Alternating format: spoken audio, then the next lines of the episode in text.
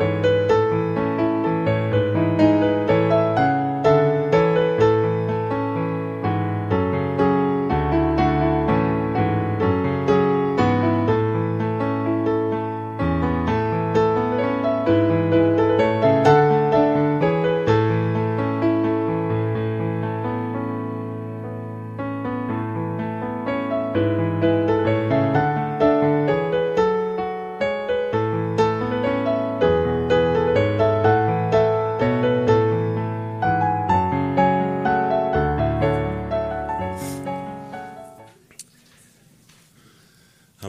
singing challenge today, so if y'all could sing out and help me out, I'd appreciate it. You don't know that one? More like the master I would ever be.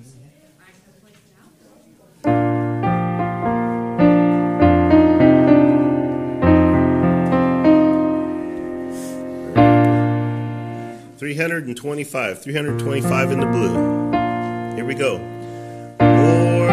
the master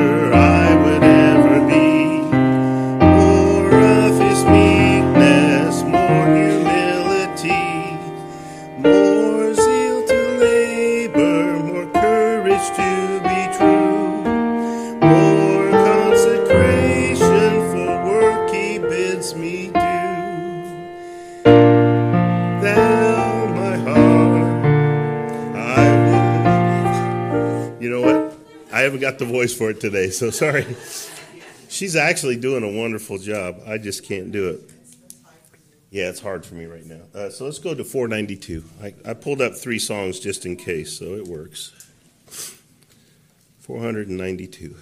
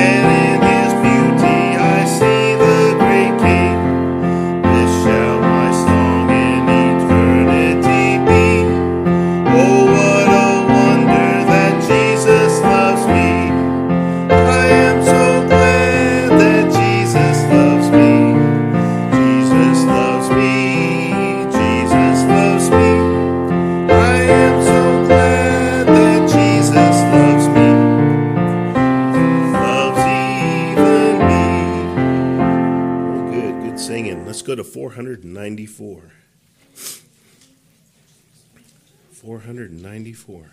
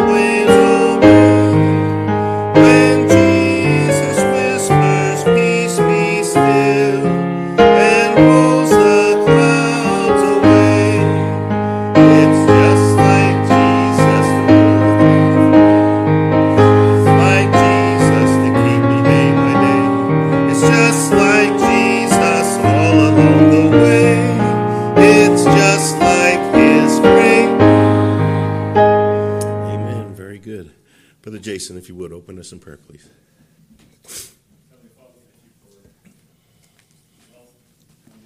Yes.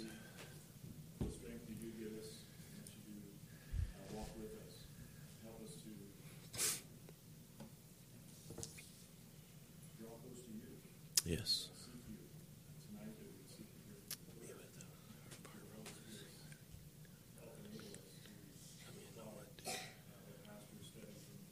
Yes. Lord bless.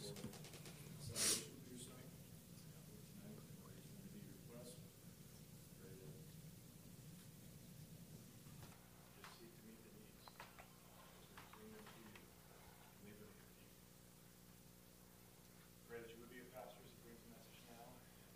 Our time together, that you would be uplifted here in this evening service. Pray in Jesus' name. Amen. Please do be seated. Thank you, Donia. Well, I'd like you to turn with me to John chapter 1 again tonight. John chapter 1.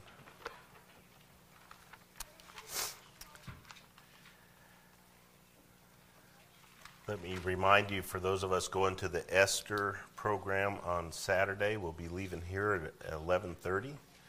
We'll be uh, um, uh, those of us who are meeting down there will be meeting at the uh, country. What's it called? Country what buffet?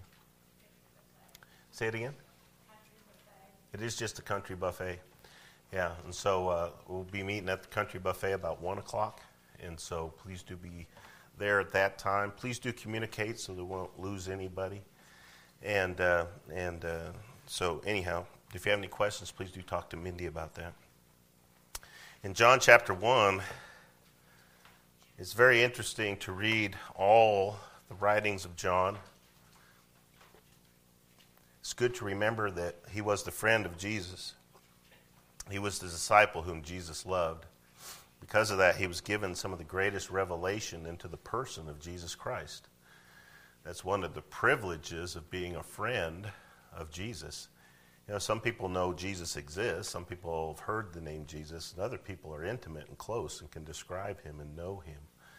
And it just uh, that's just a very important thing. And so John is doing all that he can here to reveal the one he loves to us. Okay? And he's talking about his ministry here.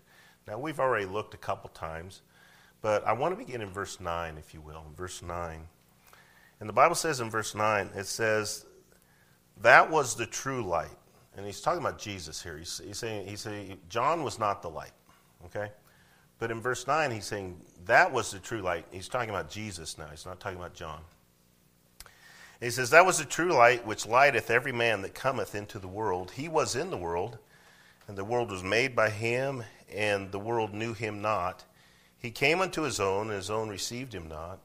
But as many as received him, to them gave he power to become the sons of God, even to them that believe on his name, which were born not of blood, nor the will of the flesh, nor the will of man, but of God.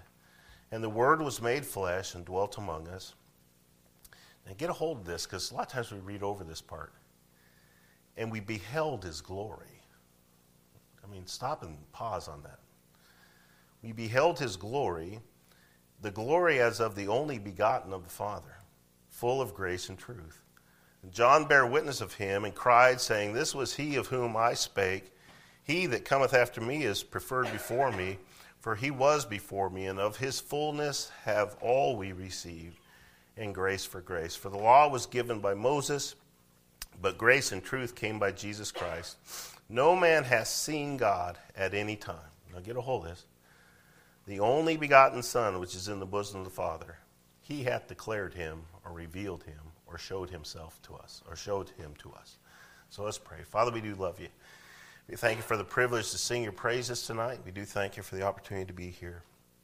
Father, be with those who are apart from us. Uh, some are on vacation. I just pray that you give them a time of refreshment.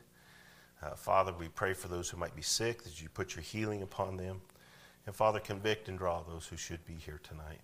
Father, meet with us, open our understanding, and then just help us to try to reveal our friend, the one that invites us to to have that intimate of a relationship with Him. Help us to reveal Him to a lost and dying world, a world in darkness and in blackness. And Father, just help us to learn this text that we might do your will. We ask this now in Jesus' most precious name. Amen.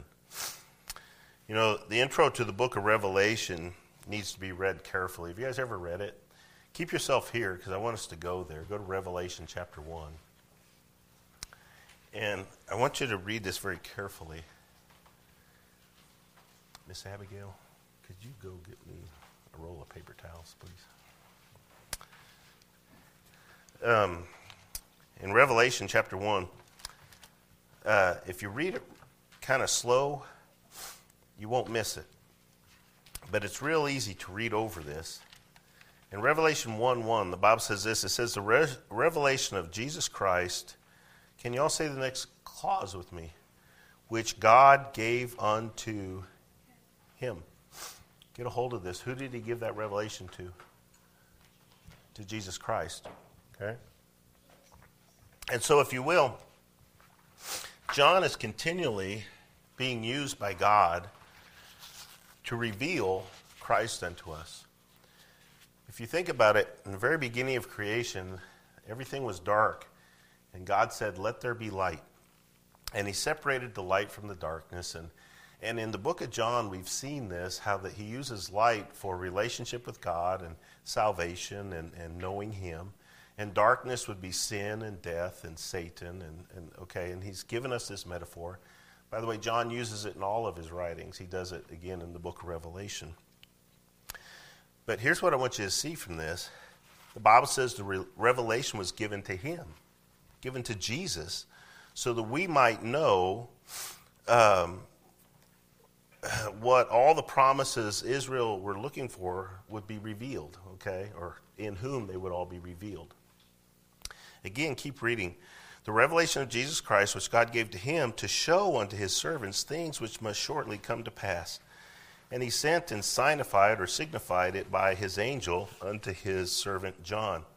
And so, if you will, this in a way was answering the apostles' question that they asked him right before he ascended. Okay?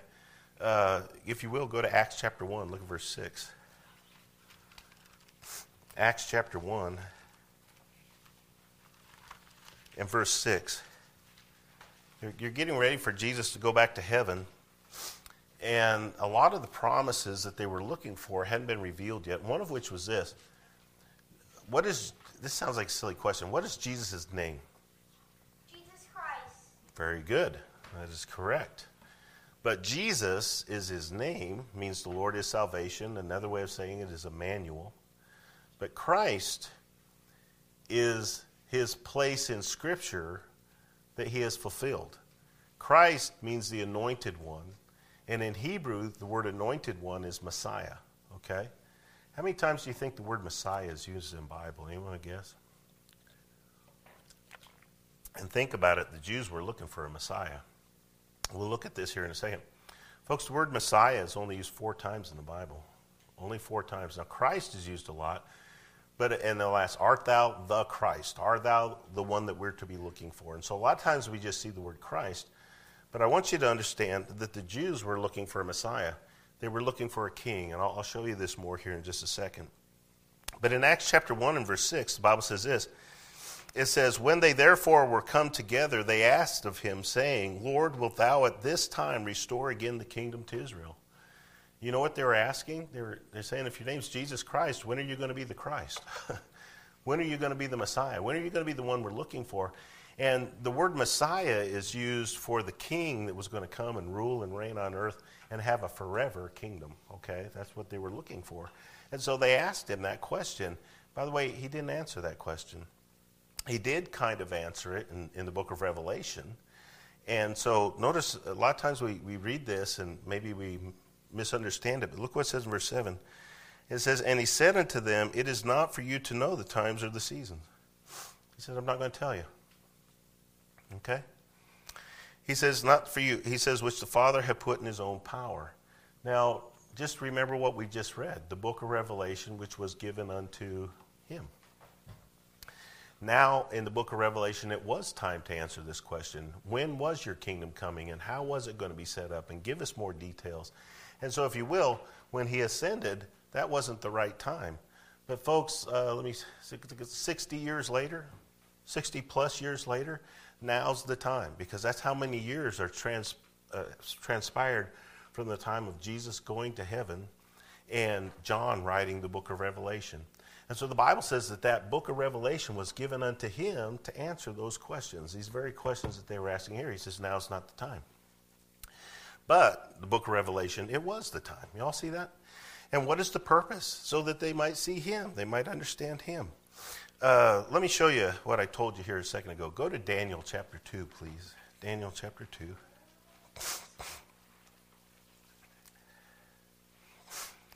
And I'll have you write these verses down. You go back and look for them yourself. By the way, today's been a good day. I've had a lot of people ask me questions today, and that, that excites me when I know people are studying their Bibles, you know. And, and I had a question today asked to me about Balaam. And how many times have I asked you about Balaam? You know, people uh, uh, reached out to me today to ask about Balaam. But in Daniel chapter 2 and verse 44, the Bible says, In the days of these kings shall the God of heaven set up a kingdom. And you remember Daniel chapter 2, this is the statue with the head of gold and the, sh- and the shoulders of silver and the chest of brass and the legs of iron and then the feet of iron and clay. And it was a statue of all the kingdoms that were going to rule over Israel until the Bible says a stone cut without hands was going to descend from heaven and it was going to crush the image in its feet, and then it was going to grow up a, an everlasting kingdom. Okay? And that's what he says here in verse 44. In verse 44, it says, And in the days of these kings shall the God of heaven set up a kingdom which shall never be destroyed, and the king shall not be left to other people, but it shall break in pieces and consume all these kingdoms, and it shall stand, what's the Bible say there? Forever. They're looking for a forever king. Y'all understand that? And so, whenever they were asking him about, is now your kingdom? Is now when you're going to do it? You can understand why they were so excited because one of the prophecies was he was going to destroy all the other kingdoms and he was going to rule forever. Man, they were looking forward to that. Is now the time? No, now's not the time, okay? And if you want to read the book Revelation, you can see, and he gives you a further understanding of when that time will be. Go to uh, chapter 9, look at verse 25. Because there's the prophecy, okay? And in uh, Daniel chapter 9, in verse 25, the Bible says, Know therefore and understand that from the going forth of the commandment to restore and to build Jerusalem unto Messiah the Prince shall be, set with me, seven weeks and threescore and two weeks, okay? And the street shall be built again in the wall, even in troublous times. By the way, he's talking about weeks of years. And so if you take 69 and multiply it by 360, he told you to the day he was going to come back and fulfill this prophecy. And it's not the purpose of this message here. But, folks, I've told you when he came and he got on the, the, the, the donkey, you know, and they started throwing their clothes in front of him and Hosanna, Hosanna uh, in the name of the Lord he was presenting himself as the fulfillment of this prophecy. And of course, a week later, they crucified him. Okay? And so my whole point is this is he told them to the day when he was going to come. To the day if they would have just believed the text. Because they could have done they could have known when that commandment was given and they could have known um, to be looking for him, and yet they were not, which is sad to say. Uh, the Bible says uh, in our text, he came into his own, and his own received him not. Think about this. He said, I'm coming on this day, be waiting for me. And, the, and they weren't waiting for him. Matter of fact, they, they, they came unto his own, and his own received him not. He's talking about mankind, but he's also talking about uh, the nation of Israel. Now, think about it. This is the only time in the Old Testament where Jesus is referred to as the Messiah. These two verses, verse uh, 25 and verse 27 in, in uh, Daniel chapter 9. And then uh, uh, he is referred to uh, Messiah again in the book of John, by the way. It's interesting that God does this. Go to John chapter 1, look at verse 41. Get us back closer to our text here. John 1 and verse 41. We'll look at this if we have enough time. The Bible says, and he first findeth his own brother. He's talking about uh, Andrew. It says, he first findeth his own brother Simon, and he saith unto him, We have found the Messiah, which is being interpreted the Christ. Okay, so anytime I tell you Christ and Messiah are the same, that's where we get that, okay, from the verse here. And so he said, We found him. We found the Messiah. We found the Christ. We found the one who's going to rule and reign. By the way, that also helps you to understand why John the Baptist says, Are you the one we're looking for, or should we look for another? Because we're, we're looking for you to come sit on a, a, throne on earth. Well, they rejected him as king, so he can't sit on the throne, okay? Uh, go to John chapter 4 and look at verse 25. I want you to think about this for a second. The next time that he was called Messiah was by the woman at the well. And in John chapter 4 and verse 25, uh, the woman said unto him, I know that Messiah cometh, which is called Christ. When he is come, he will tell us all things. And so even the, even the Samaritans were looking for the Messiah, okay? Who knows how many people were looking for this, this Messiah here, okay? Now, why am I teaching all this? This is all foundational, okay? So get a hold of this. The nature of revelation is progressive, okay? What I mean by that is, how many of y'all have a finite brain? Thank you. I bet there's more of us than that. how many of y'all have a finite brain? Remember how you learn math? So, the first day of kindergarten, they taught you trigonometry. Y'all remember that, right? No, they didn't do that, did they? They said, this is a one, this is a two, this is a three. You guys remember that? And you had to one, two, two, two. And then in the second grade, they said, this is how you add these numbers. You know, two apples plus two apples equals four apples, okay? And, and so then you learn that, and then you learn multiplications more and more and more until math becomes quite the tool if you have the insight and the understanding of it. Well, please take this the right way. The Bible can give us pretty good understanding too. A minute ago, I said they could have counted the days and known exactly what day Jesus should have appeared to present himself as king. Do you think if people would have paid attention to the Bible, they could have known that? Um, I was watching a video this last week, and whether you believe it or not, you can if you want to, you can't if you want to. Anybody know how coal is made? How's coal made?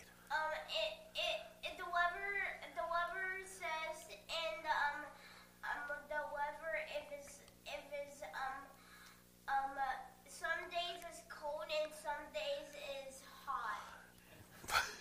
in the earth. Very good. That's pretty close. well, let me expand on that because it's pretty good. Coal is made by vegetation dying and having earth put on top of it, and then it's slowly but surely compressed, and uh, and then it turns into coal. Okay, most of the coal on the earth was made at the flood. Okay, how long does it take to make coal? Does anybody know? Nobody here knows how long it takes to make coal? I know flood means. Very good. Very good. Guys, you can make coal. You can literally today, if you'll take pressure cooker or whatever, take a piece of wood, put it in the right pressure conditions, you can make coal in five days. You could probably make it faster than that if you have the right pressures and temperatures. Okay? My whole point is this we believe most of the coal in the earth happened at the flood. Y'all with me? So help me now. What happens when you find baby shoes in coal? What happens when you find hammers in coal? What happens when you find jewelry in coal? What does that tell you? Come on, folks. People were around. By the way, some people, you can believe it or not, I tend to believe it. I'm kind of a weirdo. They have found model airplanes in coal. And you say, well, that's, that's nonsense. They have not. They found it. I'm just telling you. I just read an article today about them finding baby shoes in a salt mine. Well, help me for a second here. How many of y'all think that baby shoes evolved out of salt? Oh, no, no. Love this kid, man. Amen.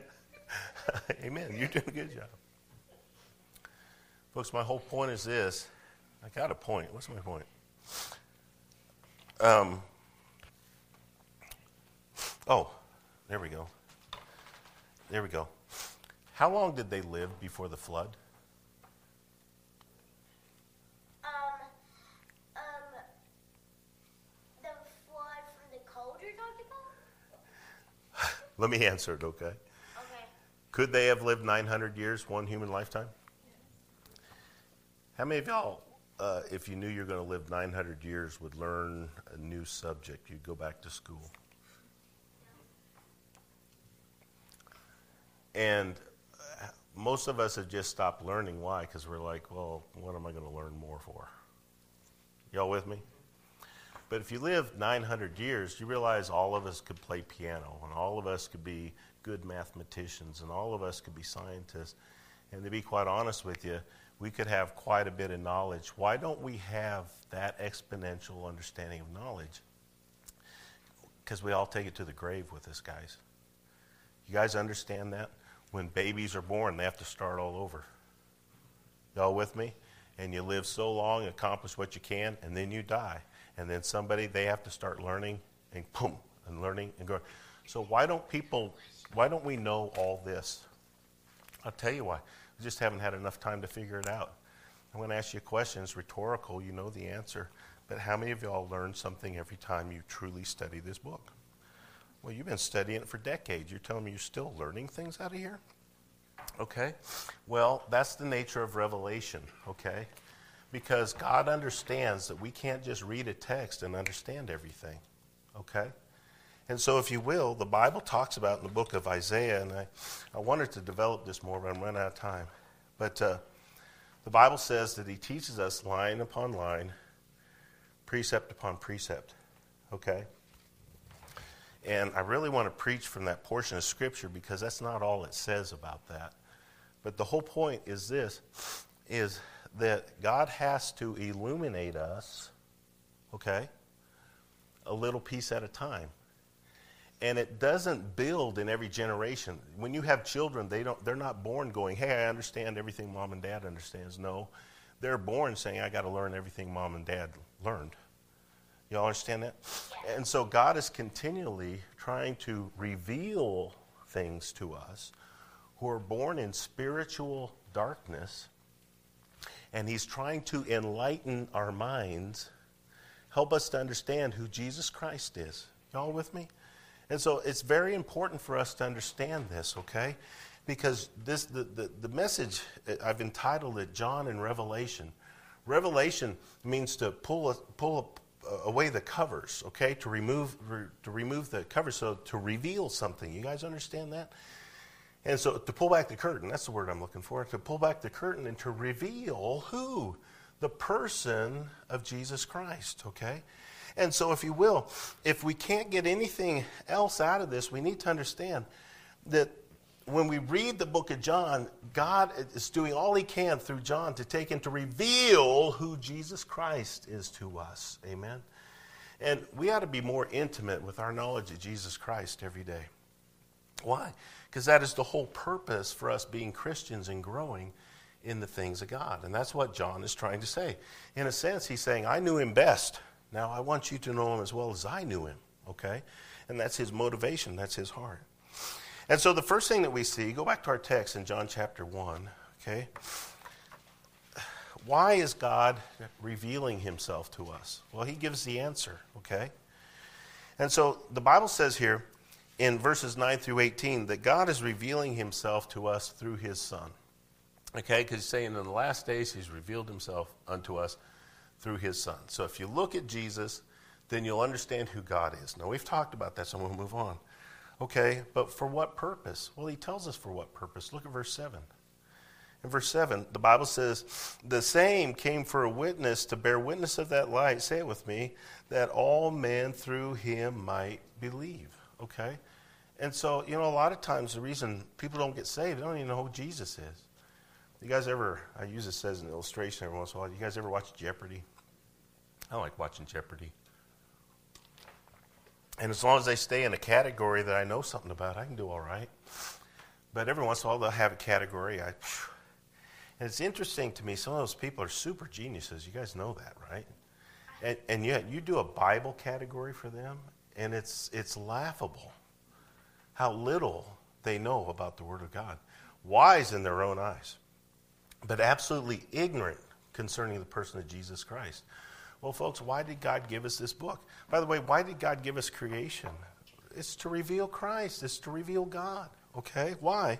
So that men might believe. What, what is God's revelation purpose? So that men might believe. We're not trying to understand Him more so that we can be more intimate personally. We're, doing, we're trying to understand more so that other people might believe and we can, we can have an, an effective witness. And, then, and so the Bible says in verse 12, so that they might be re- believed, but also so that he might be received. In verse 12, the Bible says this it says, But as many as received him, okay?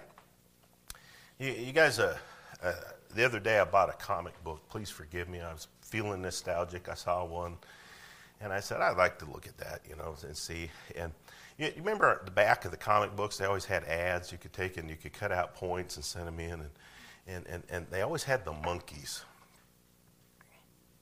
You guys remember the monkeys? And, and you could buy and have your own set of these monkeys, okay? Well, think about this. A lot of people, when it comes to the things of God, is I don't, I don't want to see it. And I don't want to hear it. And sad to say, sometimes Christians say, I don't want to talk about it. Amen. Well, the problem is when you do that, you're literally saying, I don't want to receive it. Okay?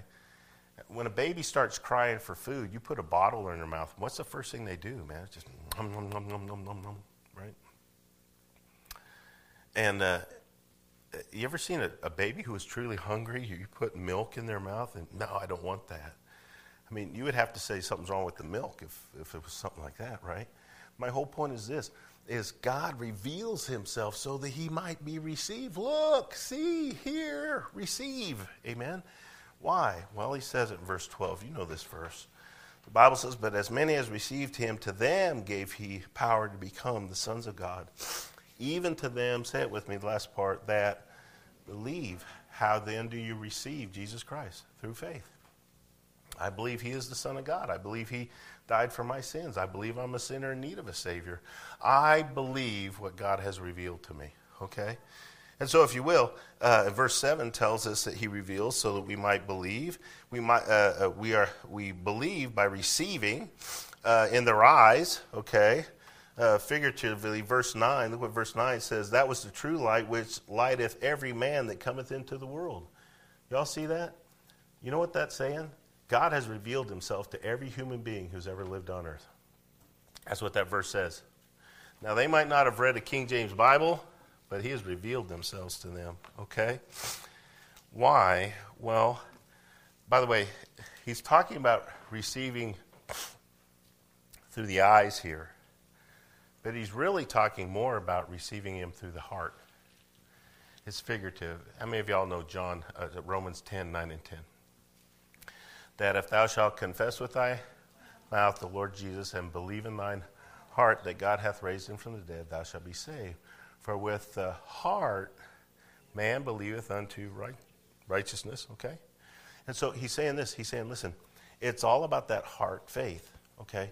So where does God want to reveal himself? He doesn't really want to reveal himself to our eyes and to our ears, okay? He wants to reveal himself to our heart. Uh, can I just say this?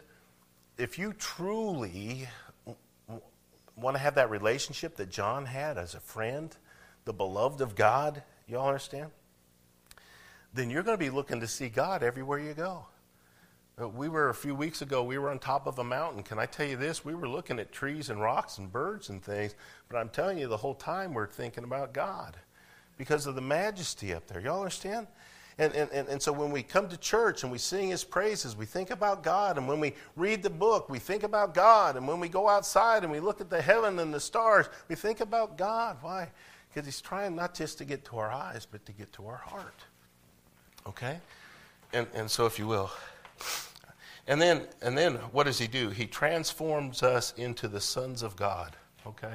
Look what the Bible says in verse. Uh, it says, uh, again in verse 12, it says, But as to many as received him, to them gave he power to become the sons of God. Y'all see that? What's a son of God? That sounds like a silly question. What's a son of God? You answer all, Manny. The son of God means, um, the son means God is everywhere. Yeah, amen. Jim.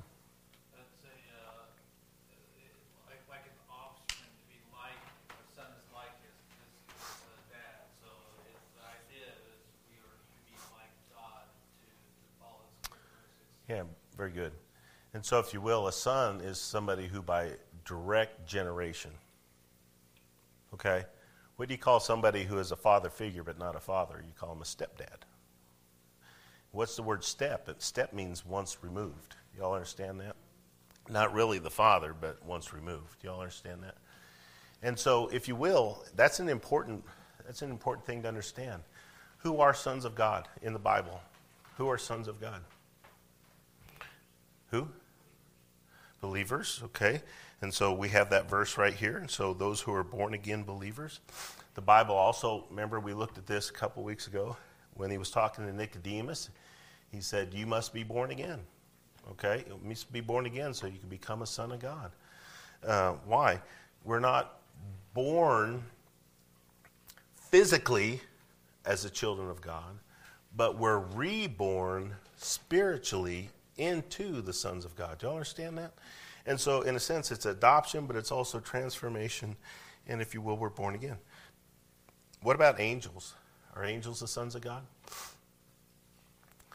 Well, be careful about that because Job chapter 1 and verse 6 says they are. Okay? But think about this God created the angels. Y'all understand that? And so, if you will, they are the sons of God. Okay? And that becomes important in other places. Who else is a son of God? The Bible says Adam was a son of God. Okay? But how come we're not born sons of God? Yes, we are not um, um, son of God because um, um, we're not new. Well, amen. well, we're, we got that once removed relationship. We're the children of the devil, okay? So, if you will, we're the children of the devil until we're born again. And then, of course, folks, Jesus Christ is the Son of God. One of his names is Emmanuel. What's Emmanuel mean? God with us, okay? And so, if you will, uh, he says we have the power to become the sons of God, not physically, but spiritually by being born again. That will be important here in a second, okay? I'm not, remember, we're learning line upon line, precept upon precept. All this is building, okay? And look at verse 13. That's a very interesting verse, okay? God revealed himself through the Son so that men might be re- believe, so that he might be received into their heart, spiritual rebirth. We become the sons of God. And so that all men might be impacted. How many of y'all believe God's not willing that any should perish? How many of y'all believe this that world means world? And by the way, if you read chapter 1, I could, I could preach a whole lesson just on this. But help me now. Y'all know John 3.16? All right, so help me here. For God so loved the that he gave his only begotten Son, that whosoever believeth him shall not perish but have everlasting life. So God so loved the and Calvinists would tell you, well, that only means that only means believers, the created world and, and God's design and those he no, that's nonsense because all you gotta do is read chapter one and realize that in chapter one he's talking about the lost world. He's talking about the lost world, and he uses world to talk about lost people. And folks, um, my whole point is this: I'm not trying to argue Calvinism in front of you here tonight, but what I am telling you is people misuse Scripture to take and to believe wrong things. Verse 13 is a powerful verse. Look what verse 13 says. It says, "Which were born." That, by the way, that does that mean born again? Yes.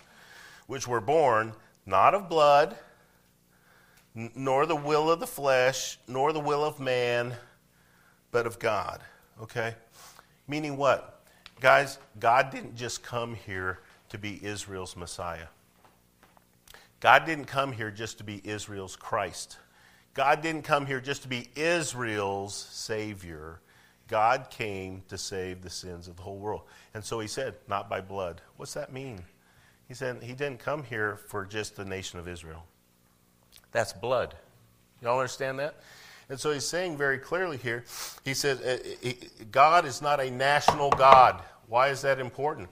Well, Egypt has their gods, and Babylon has their gods, and Norway has their gods, and and uh, and uh, uh, Britain has their gods, and uh, the Native Americans have their gods, and so who's the greatest God? Well, which one? I mean, there's just so many different ways, and God said no.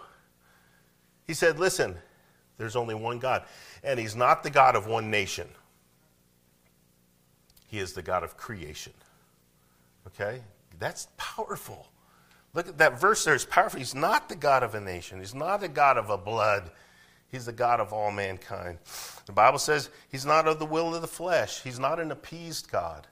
What do I mean by that? Folks, the will of the flesh is this is a lot of times people by their good works and their good intentions they'll do all that they can to appease a God so that he'll allow them into his paradise or his heaven or his whatever you want to call it, okay?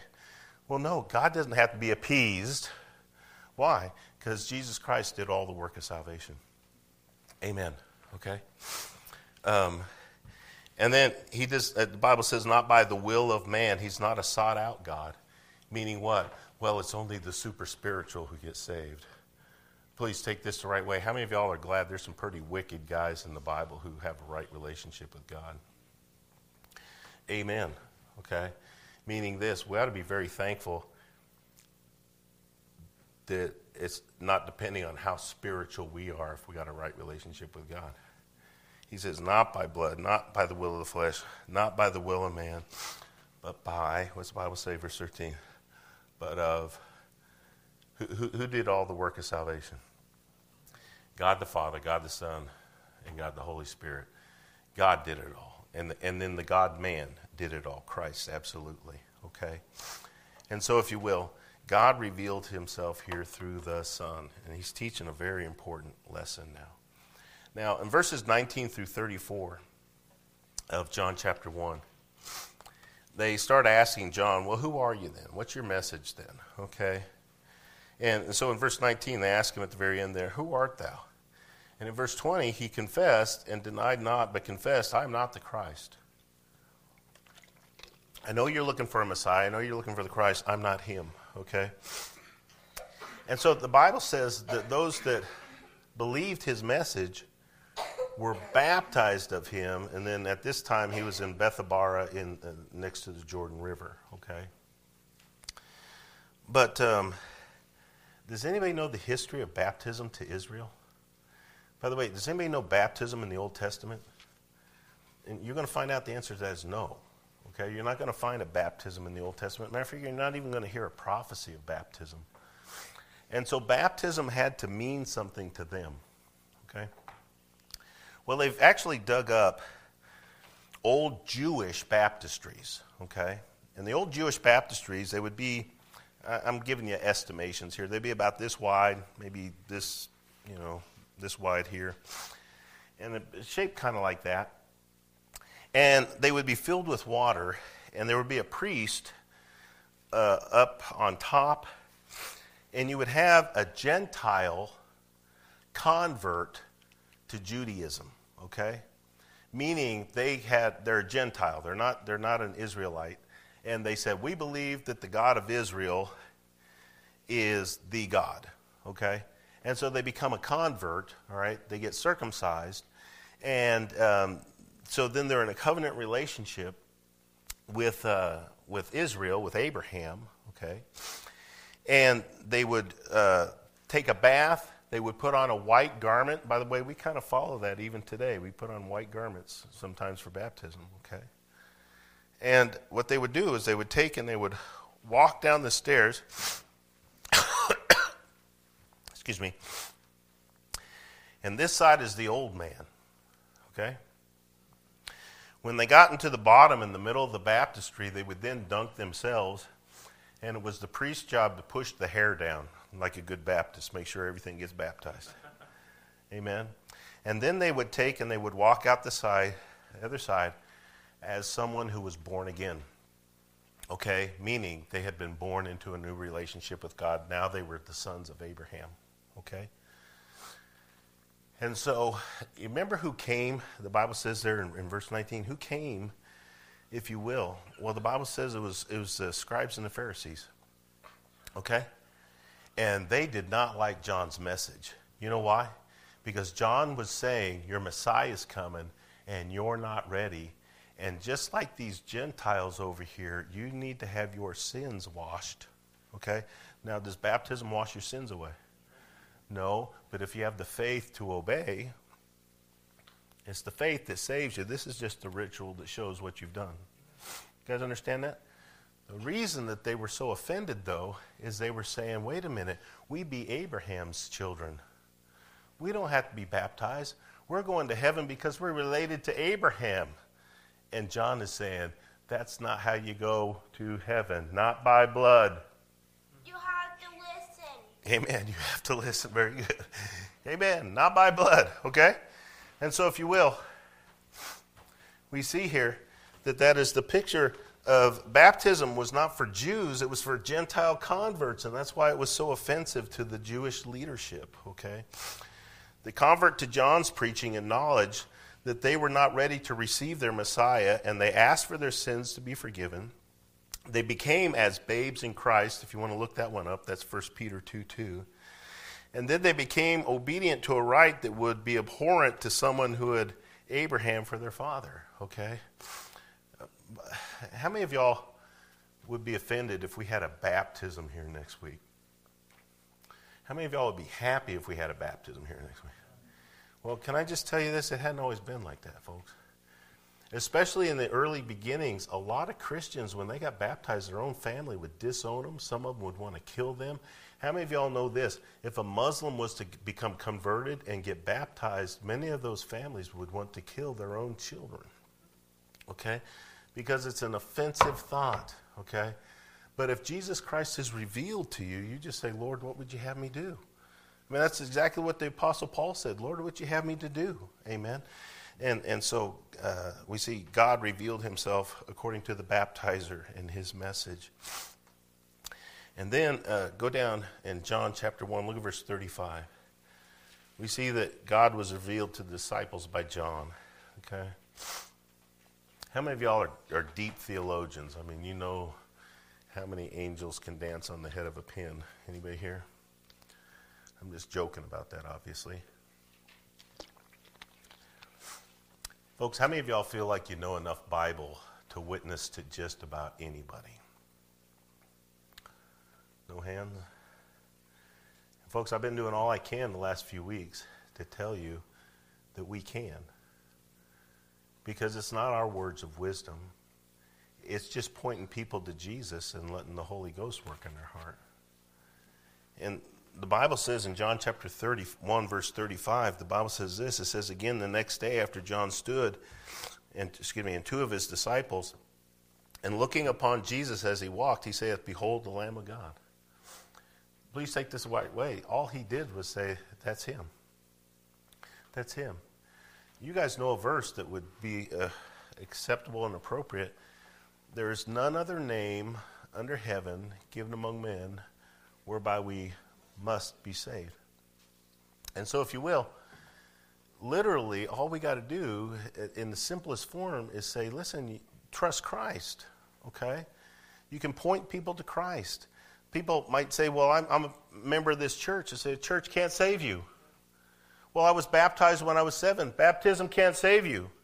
But you can point people to Christ, amen? And so, just in that simple term, you can reveal the truth that it's, it's, it's Christ, it's Christ. It's, it's, it's not even the, uh, any of the things that are going on in this chapter. John was pointing people to Christ. That's the one I've been talking about.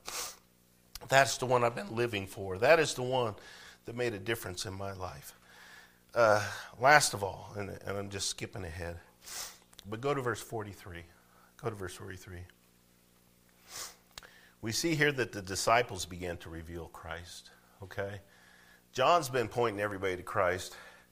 And now Jesus calls a couple disciples, and then they all begin to start pointing people to Christ.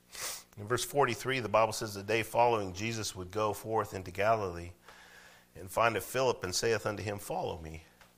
Now Philip was of Bethsaida, the city of Andrew and Peter. Philip findeth Nathanael and saith unto him, We have found him, of whom Moses in the law and the prophets did write. Can y'all say this with me next? Here, ready? Jesus of Nazareth, the son of Joseph. Please take this the right way. That might not have been the most exciting thing to say about Jesus. We look at that and say, that's truth. Yeah, it is truth. The only problem is if you knew what those words meant, you would go, What? Jesus of Nazareth? The son of Joseph? By the way, who's Messiah supposed to be the son of? Supposed to be the son of God. How can, how can this guy be the Messiah? Well, in verse 46, that was the very question. He said, And Nathanael said unto him, Can there any good thing come out of Nazareth? And Philip saith unto him, Say it with me, please. Come and see. Why don't you just come and see? The Bible tells us in verse 45 that they could understand who the Messiah was according to Moses and the prophets. Okay? And if they were to study the Bible, his conclusion was the prophet can't come from Nazareth. Okay? Well, maybe you need to study your Bible a little bit more because I'm going to let you in a little secret. Our Savior came from Nazareth. Amen. Was he born there? No, but he certainly lived there. Okay? He, he certainly lived there. And think about this. He says, Can any good thing come from Nazareth? Folks, there's a reason why they asked that question. Nazareth was a place of darkness, spiritual darkness, quoted that way even in the book of Genesis, said it was a dark place. Okay? It says, Can any good thing come from Nazareth? Come and see. Hey, wait a minute, he's the son of Joseph. Folks, what did that mean? Folks, in John chapter 8 and verse 41, they said, We be not born of fornication. You know what they meant? Joseph wasn't your father. Folks, it was well known. Amen? Well, what am I trying to say? Folks, if you can just get an honest and willing mind, all you got to do is you got to say, Come and see. Come and see. Because if somebody's not willing to come and see, you're not going to get their heart changed. You're not going to get their mind changed. Why? Because they've got this going on. Okay? And what is our job? Our job is to try to reveal Christ. Do we have all the answers? Nope. But you know what we can do? Come and see. I'll answer whatever questions I can. I can get you to somebody that knows. But come and see. You know, if you think about it, cults and false religions, all they do is cloud the issue. Help me now. If we had a Catholic, a Jew, a Lutheran, a Methodist, a Scientologist, and they all started talking about Jesus, what would they descend into? Come on now. An argument, fighting, and questioning, and we think this and we think that. And can I just say this? The best thing to do is say, Come and see. Come and see how? Come and see for yourself. Come and see for yourself if Jesus can come from Nazareth. Come and see for yourself if he is the son of Joseph. Come and see for yourself if he is God. Come and see for yourself because the illumination is here if you're willing to let it in. And the thing about a dark heart is this as long as they keep their eyes and their ears closed, it'll never be enlightened. And a person needs to be willing to listen and to hear. What is the implication for us? Because we're here on a Wednesday night. You guys are sitting here thinking, well, we believe that. We practice that. What are you preaching to us for? Folks, I'm not trying to make a difference in your life. I'm trying to make a difference in the life of the world out there. But let me do say this there are times where Christians, listen to me now, do this. And there are times when Christians do this. And the reason is is because they're determined to do that or this or this or that. And they're not willing to let God enlighten them as to what is His good and perfect will, to lead them in faith and greater faith and greater opportunities. And really, it's all about this: is God just wants us to know Him more. You remember, uh, it was it John, uh, is it Paul that said that I may know Him and the power of His resurrection. I just want to know Him. I just want Him to reveal Himself. I just want Him to enlighten me. Why? So that I can be a light in a dark and a dying world. Father, we do love you. We thank you for the privilege to take and open your word. I pray, Lord, that you would open our understandings. Father, that you would reveal yourself to us. Father, that we could have a greater closeness.